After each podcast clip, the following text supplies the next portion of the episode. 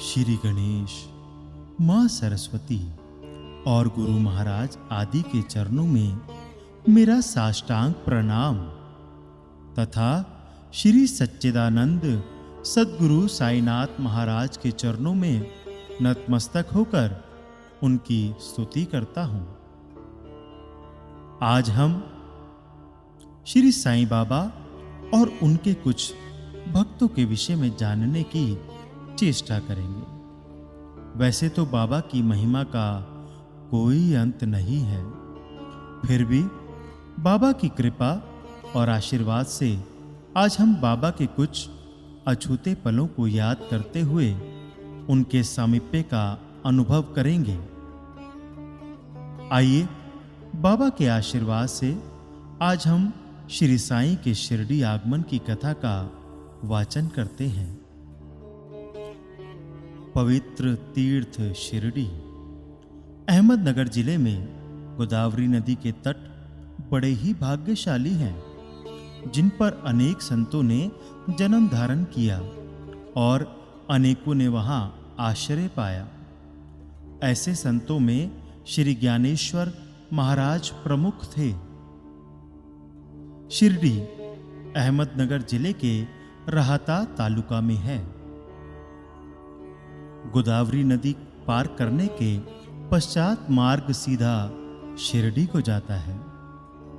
आठ मील चलने पर जब आप नीम गाँव पहुँचेंगे तो वहाँ से शिरडी दृष्टि गोचर होने लगती है। श्री साईं बाबा के माता पिता उनके जन्म और जन्म स्थान का किसी को भी ज्ञान नहीं है। इस संबंध में बहुत छानबीन की गई। बाबा से तथा अन्य लोगों से भी इस विषय में पूछताछ की गई। परंतु कोई संतोषप्रद उत्तर अथवा सूत्र हाथ न लग सका। यथार्थ में हम लोग इस विषय में सर्वथा अनभिज्ञ हैं।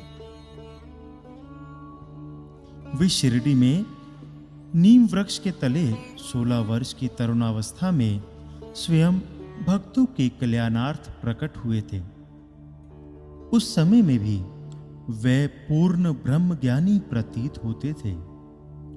स्वप्न में भी उनको किसी लौकिक पदार्थ की इच्छा नहीं थी। उन्होंने माया को ठुकरा दिया था और मुक्ति उनके चरणों में लौटती थी। शिरडी ग्राम की एक वृद्ध स्त्री नाना चौबदार की माँ ने उनका इस प्रकार वर्णन किया है।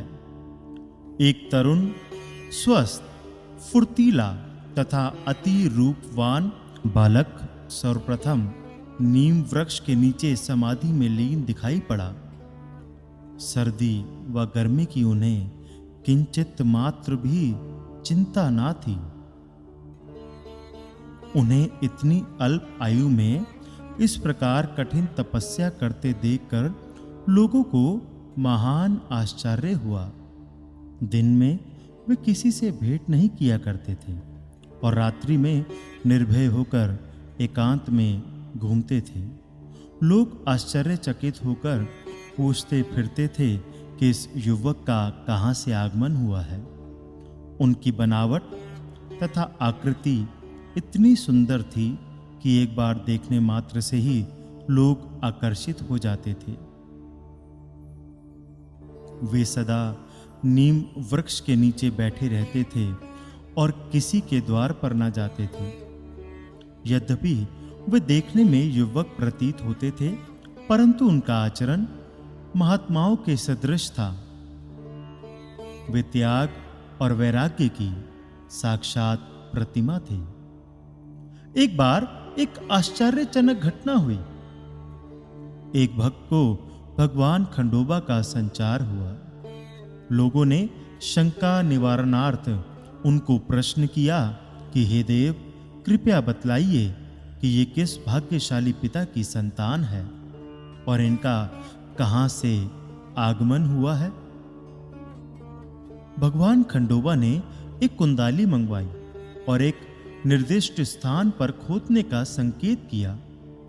जब वह स्थान पूर्ण रूप से खोदा गया तो वहाँ एक पत्थर के नीचे ईंट पाई गई।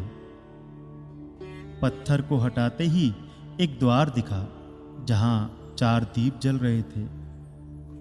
उन दरवाजों का मार्ग एक गुफा में जाता था, जहाँ गौमुखी आकार की इमारत, लकड़ी के तख्ते, मालाएँ आदि दिखाई पड़ी।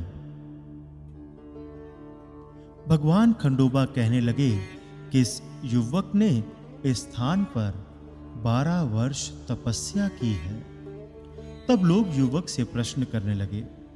परंतु उसने यह कहकर बात टाल दी कि यह मेरे श्री गुरुदेव की पवित्र भूमि है तथा मेरा पूज्य स्थान है और लोगों से उस स्थान की भली भांति रक्षा करने की प्रार्थना की। तब लोगों ने उस दरवाजे को पूर्ववत बंद कर दिया, जिस प्रकार अश्वत्थ तथा औदुंबुर वृक्ष पवित्र माने जाते हैं। उसी प्रकार बाबा ने भी इस नीम वृक्ष को उतना ही पवित्र माना और प्रेम किया।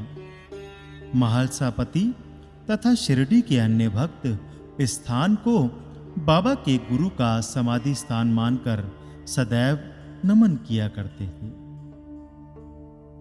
श्री साई नाथार्पणमस्तु शुभम भवतु। ओम साई राम